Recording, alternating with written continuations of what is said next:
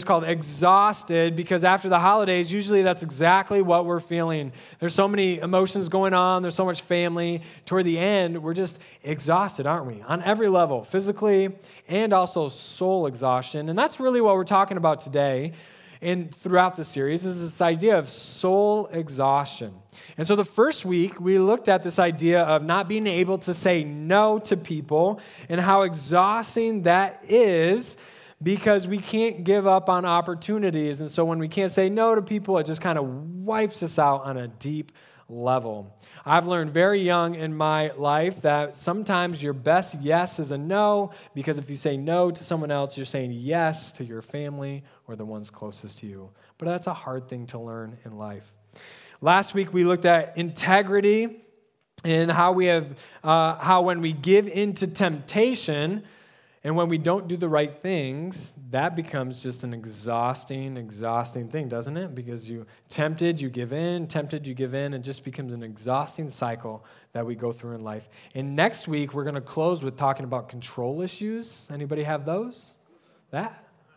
All right, probably all of us. We're going to look at how control issues can lead to a deep sense of exhaustion. But today, today we're looking at the soul exhaustion of people pleasing.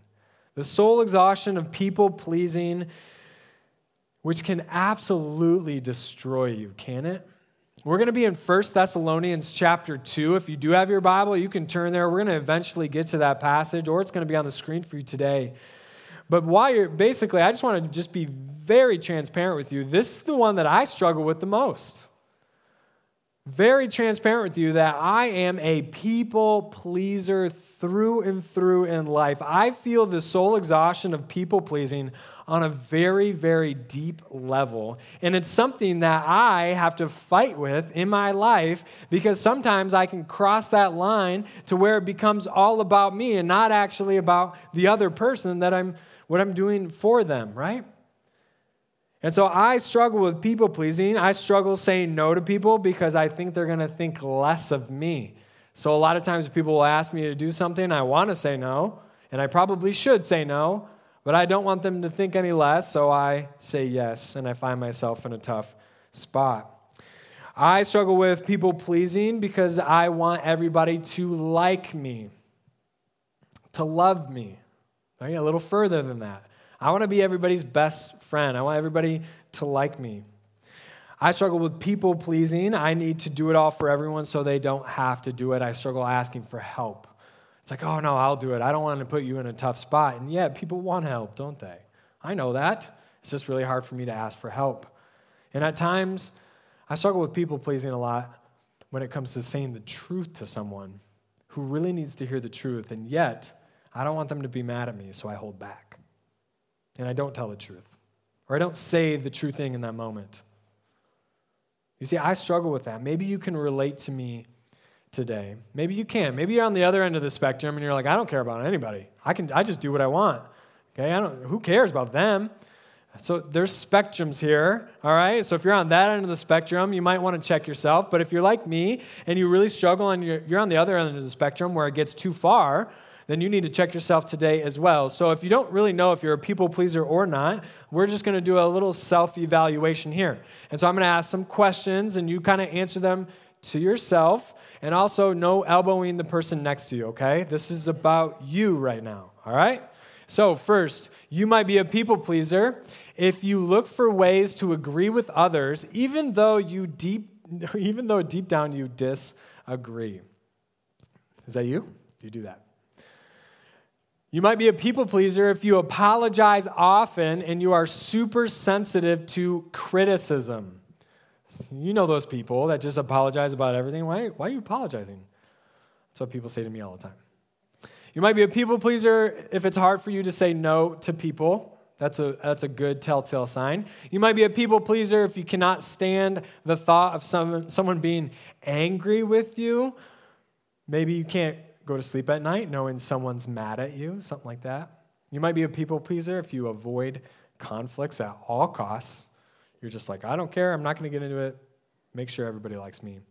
And you might be a people pleaser if you feel responsible for how other people feel, so you do whatever you can to keep the peace.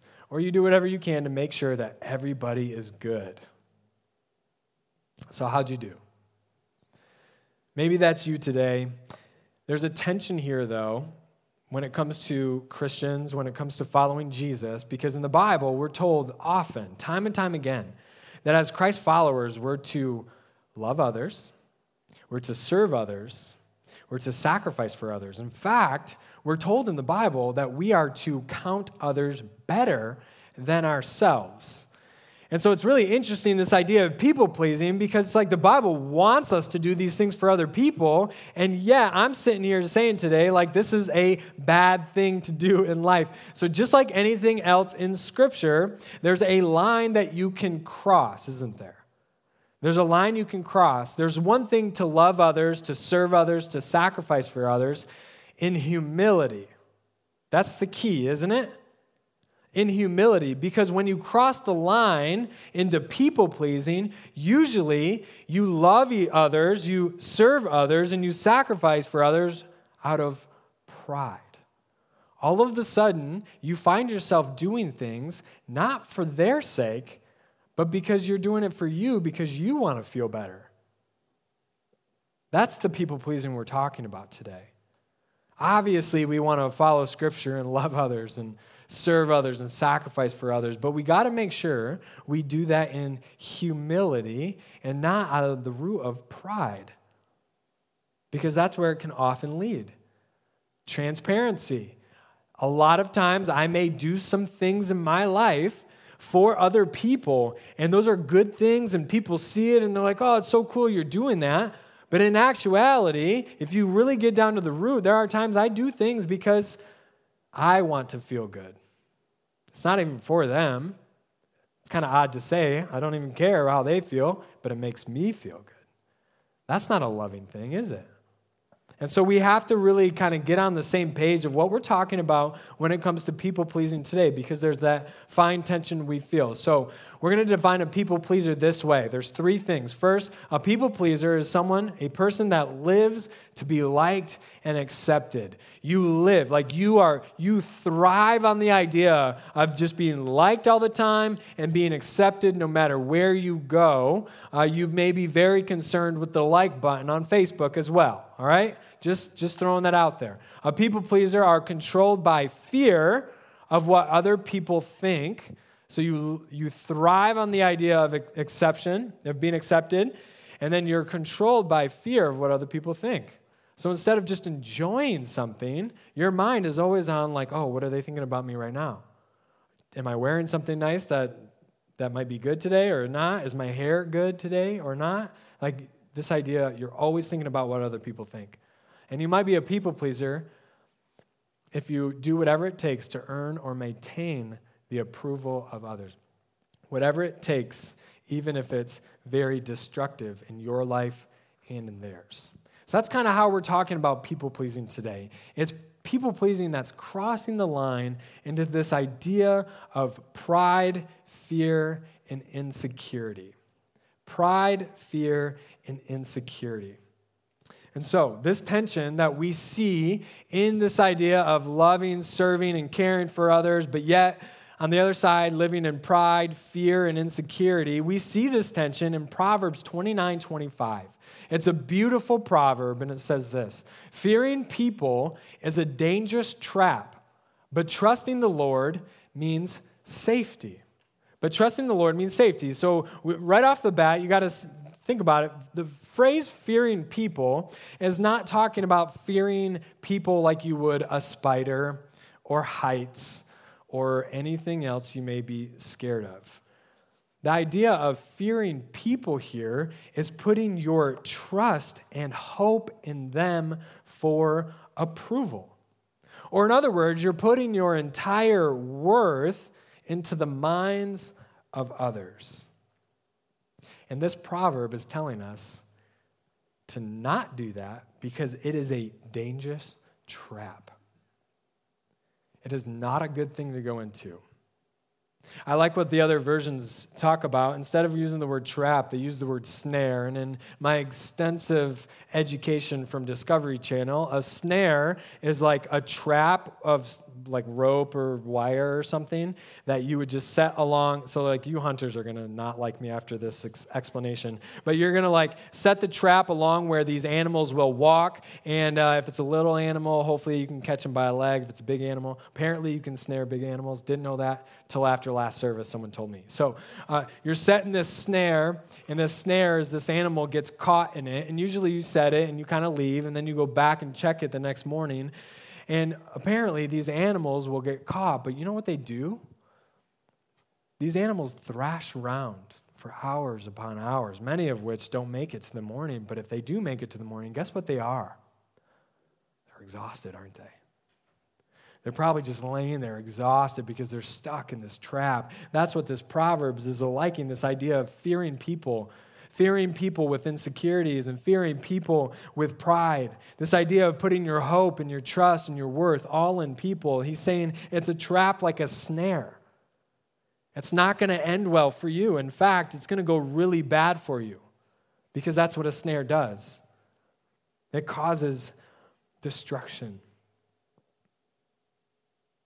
This is the trap of fearing people, of putting your hope and trust in people in life the fear of what someone may think of you, the fear of someone letting you down, the fear of how they're going to respond when you say no, the fear that something doesn't like you, someone doesn't like you, fearing to speak up, the list goes on. And I'll be the first to admit, when I'm stuck in that trap, it's exhausting.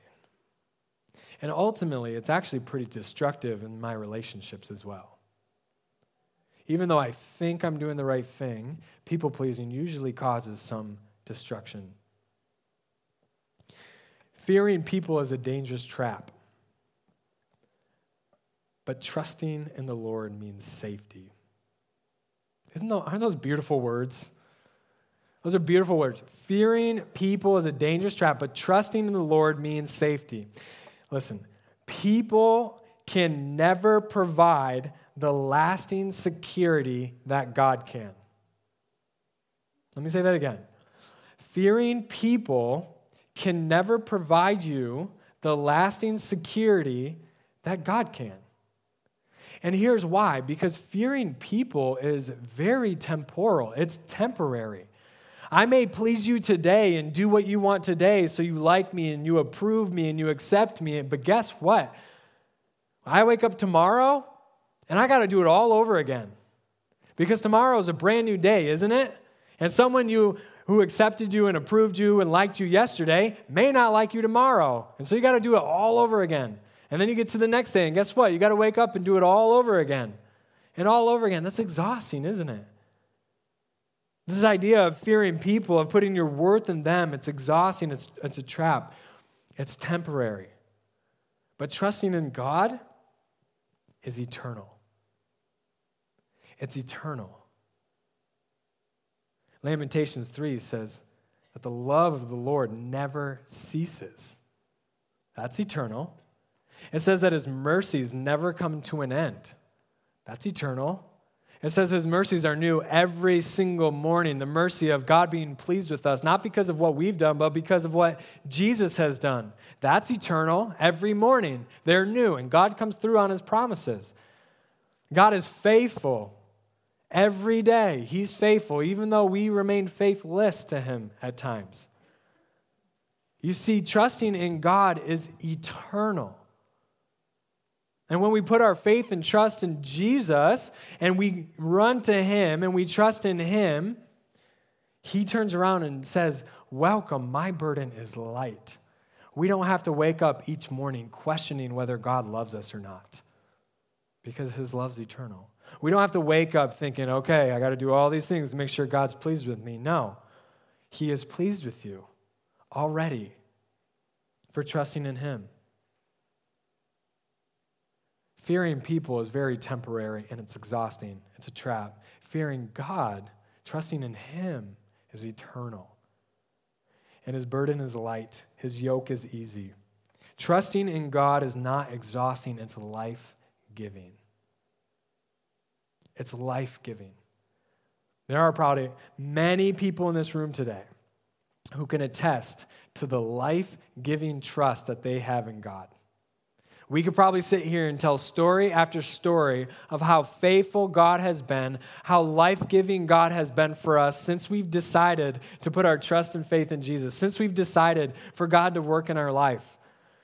Because that's what happens when you trust in God. All of a sudden, we're trusting in something that is far greater than we are. Because we can't handle it on our own, can we? It becomes exhausting.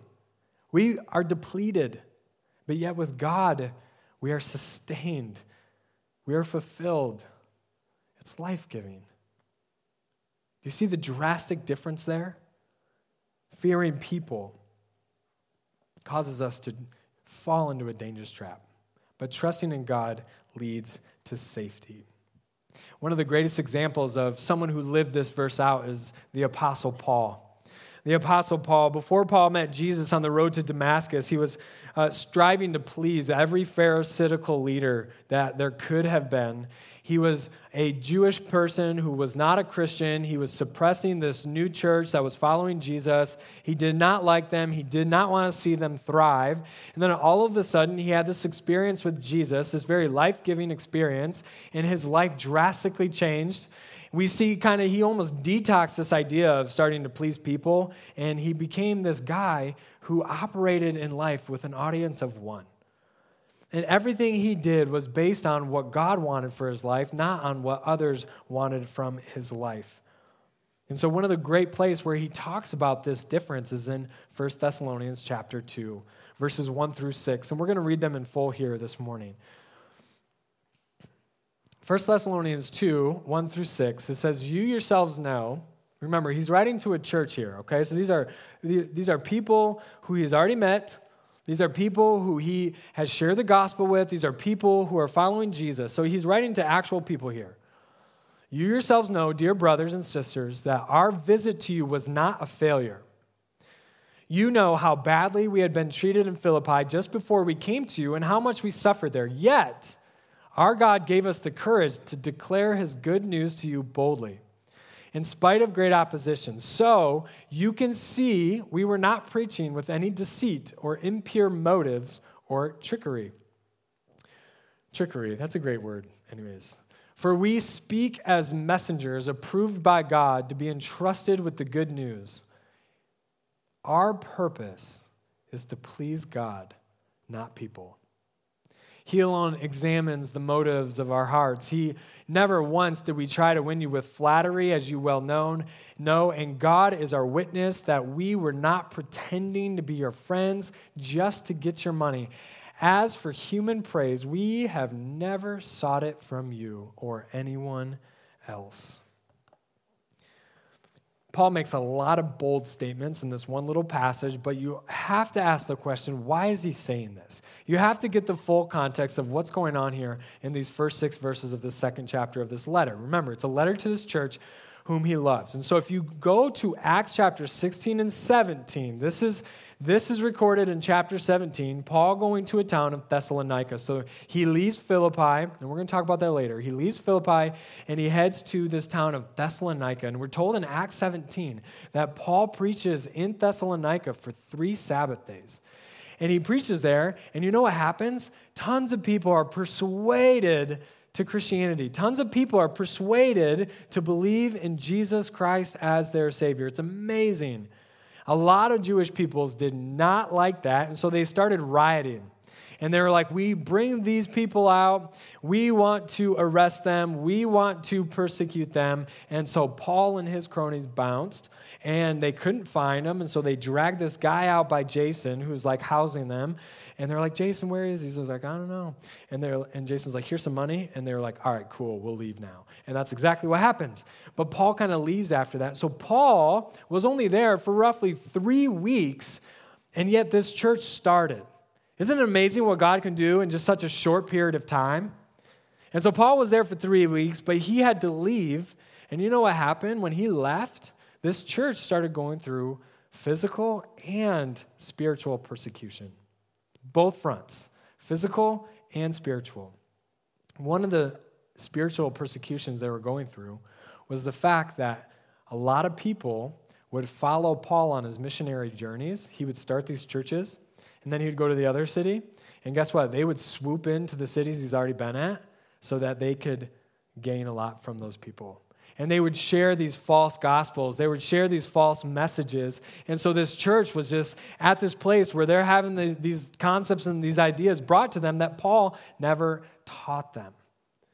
And so, what Paul is doing here in these two, in this, these six verses, is he is contrasting the heart of someone who is there to please God versus the heart of someone who is there to please people and themselves.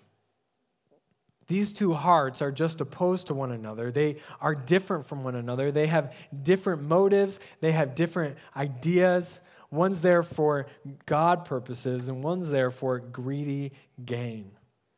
And so that's what Paul is doing here in these verses. He's contrasting the two messages, he's contrasting the two ministries that are happening in Thessalonica. And in this passage, we see three principles of what it's like to live as a people pleaser.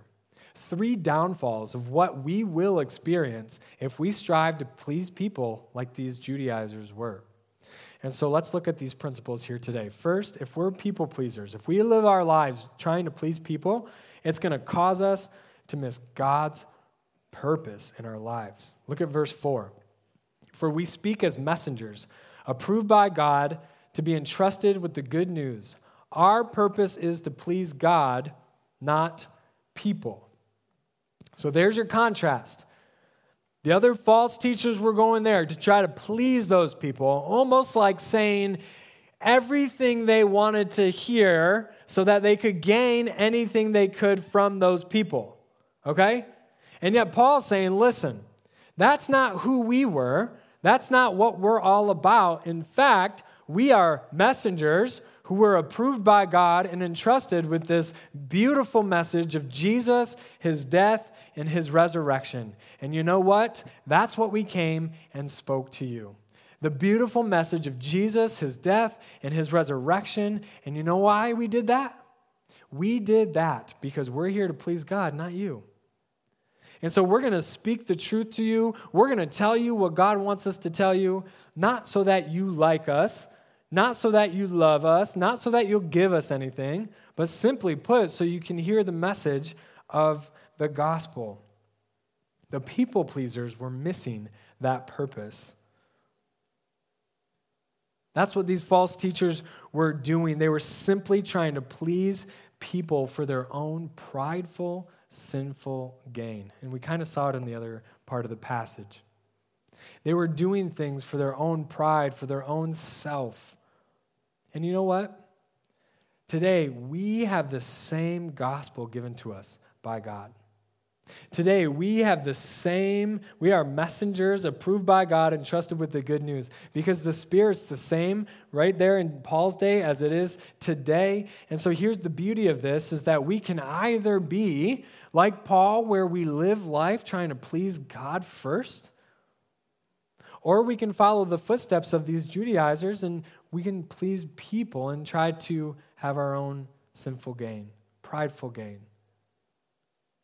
And so the choice is ours is we can either please God or we can please people. One's a trap and one is safety.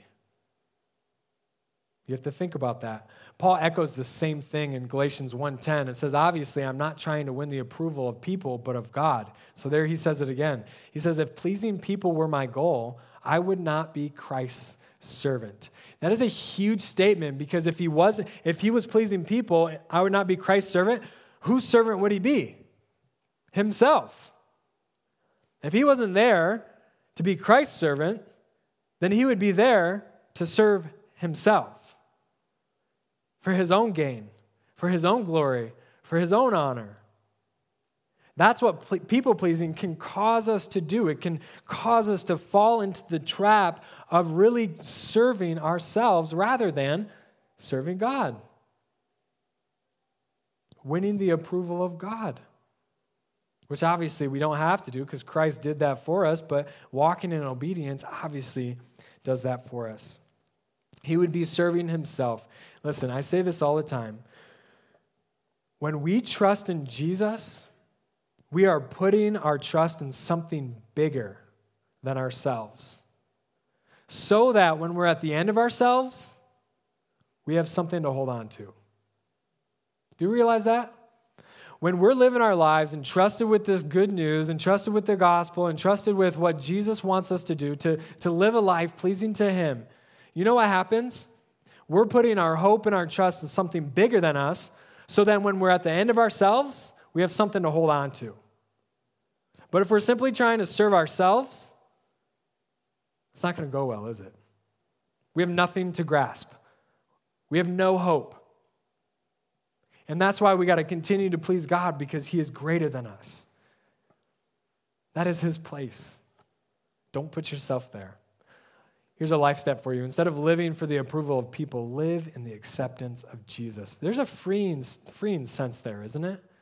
When you know you're accepted by someone, there's just a freedom to be you, to be real, to be truthful, to be honest. Like that's what I experienced with my wife. I know for a fact she's accepted me for who I am. We've been married 10 years now, all right? And so she's accepted me for who I am. It's a safe place for me to go into. Because I know she's accepted me, it's so freeing. I can be myself. It's the same thing with our God. When we live in the acceptance of Jesus, it's a freeing moment because I don't have to strive for people. I strive to please God because He's already accepted me through Christ. That's the first downfall. The second downfall, if we live to please people, it causes hypocrisy. It causes hypocrisy. Hypocrisy. Verse 5. Never once did we try to win you with flattery, as you well know, as God is our witness that we were not pretending to be your friends just to get your money. We all kind of know the idea of hypocrisy. Hypocrisy means pretender or poser. Have you ever called someone a poser? Is that too old of a phrase for some people? You're a poser, you're a pretender, you're a hypocrite. Hypocrites go into situations saying one thing but doing another. They have wrong motives in their heart. They have wrong motives. So these people would swoop in, they would use flattery, saying, Here, this is going to be a great thing of life. And by the way, give us your money. I'll do this if you give me your money. I'll, I'll do these things, I'll say these things, make you feel good, but really they're doing it for their own prideful gain. They're hypocrites. They're pretenders. They're posers. You see, when we live as a hypocrite, it causes us to make compromises, and compromises lead to more hypocrisy, and hypocrisies lead to a lot of pain and hurt, don't they? I think all of us can say in here today that we've experienced pain and hurt because of our hypocrisy at one point. Because we were saying one thing but doing another. So, how do we keep from being a hypocrite? It's very simple. We need to slow down and let God examine our hearts and invite godly accountability into our lives.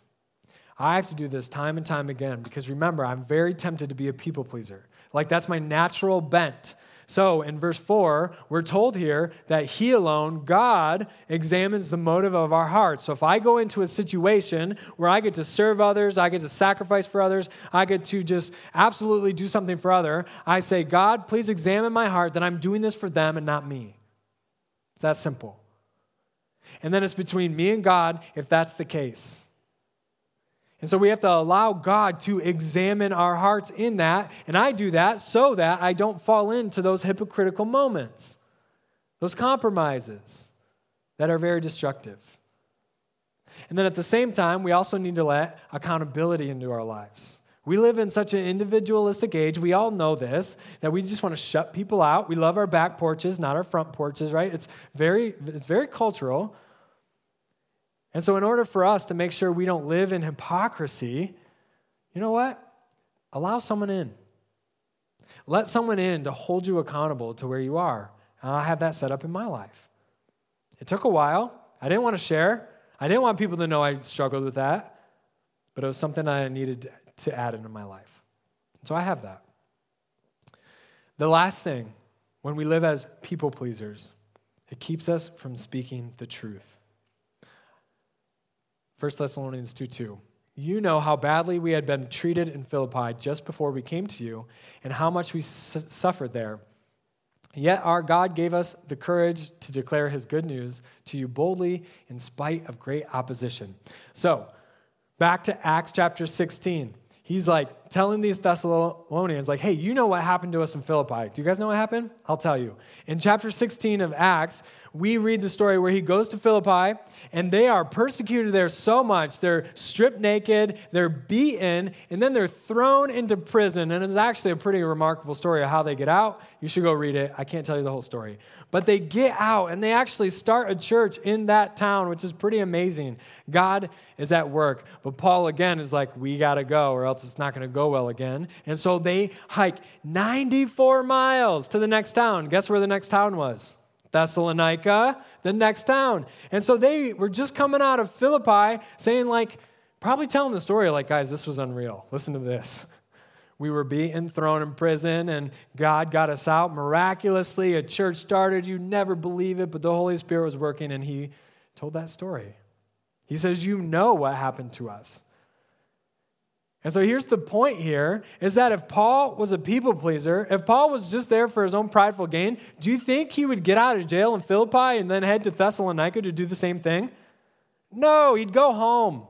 I would probably go home too, I think. Sad to say, but literally, like, if he was just there for his own gain, that would not have been worth it. Going to the next towns to speak the truth of the gospel would not have been worth it. He would have said, I can go scheme other people, I can go scam other people in another way. But yet, he didn't. Instead, God gave him the courage to continue.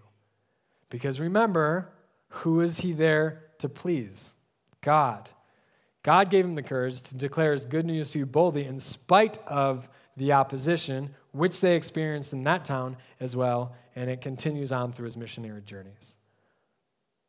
When we live as a people pleaser, it causes us to go home.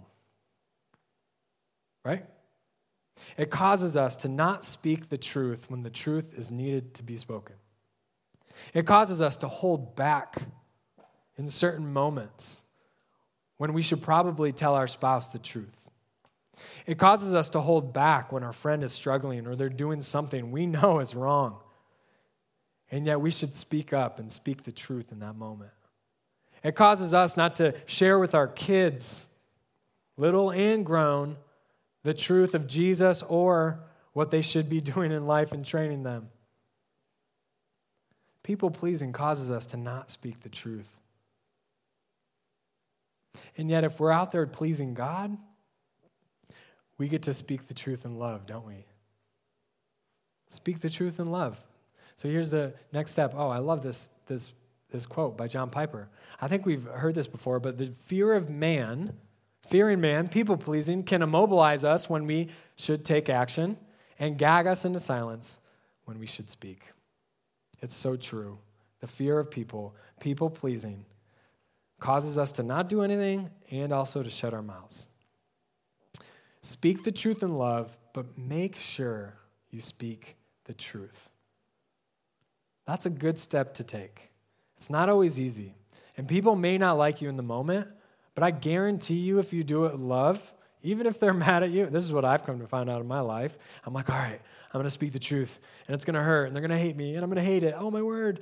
But usually, you know what they say? Thank you. It's like, oh, why was I so scared? It's because it's about me, not them.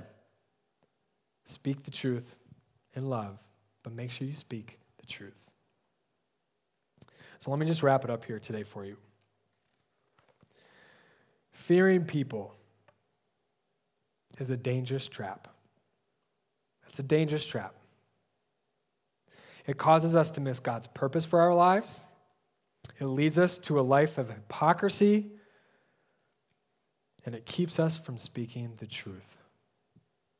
It's a trap that's going to lead to exhaustion, and exhaustion is going to lead to destruction destruction of your relationships, destruction of your faith, destruction of so much. Fearing people is a dangerous trap, but trusting the Lord means safety. Because trusting the Lord causes us to embrace God's purpose for our lives. It causes us to lead a genuine life, not hypocritical, but genuine, uh, authentic, being who God has created us to be. And then it motivates us to speak the truth. Trusting in God means safety. So the choice is yours. You are you can either keep living an exhausted people-pleasing life, seeking your own glory and honor in pride, or you can live a life trusting in God, seeking to bring him honor and glory while loving people. What are you going to choose? Let's pray. God, we thank you so much for your word. We thank you so much for your grace, for your mercy. God, the fact that you are just a safe place for us to go to. You are what we can hold on to when we're at the end of our rope, when we can't measure up, when people can't measure up. God, I pray that we would continue to trust in you because you are that safety. You are the one who has entrusted us with this beautiful message that we get to live out in our lives, that we get to share with others. God, I pray for all of us in here today that we would seek your honor and your glory and humility rather than our prideful, sinful selves. And so continue to work in our hearts, continue to work in our lives. We pray this in your name. Amen. Amen. Hopefully, you can join us next week for our last uh, message.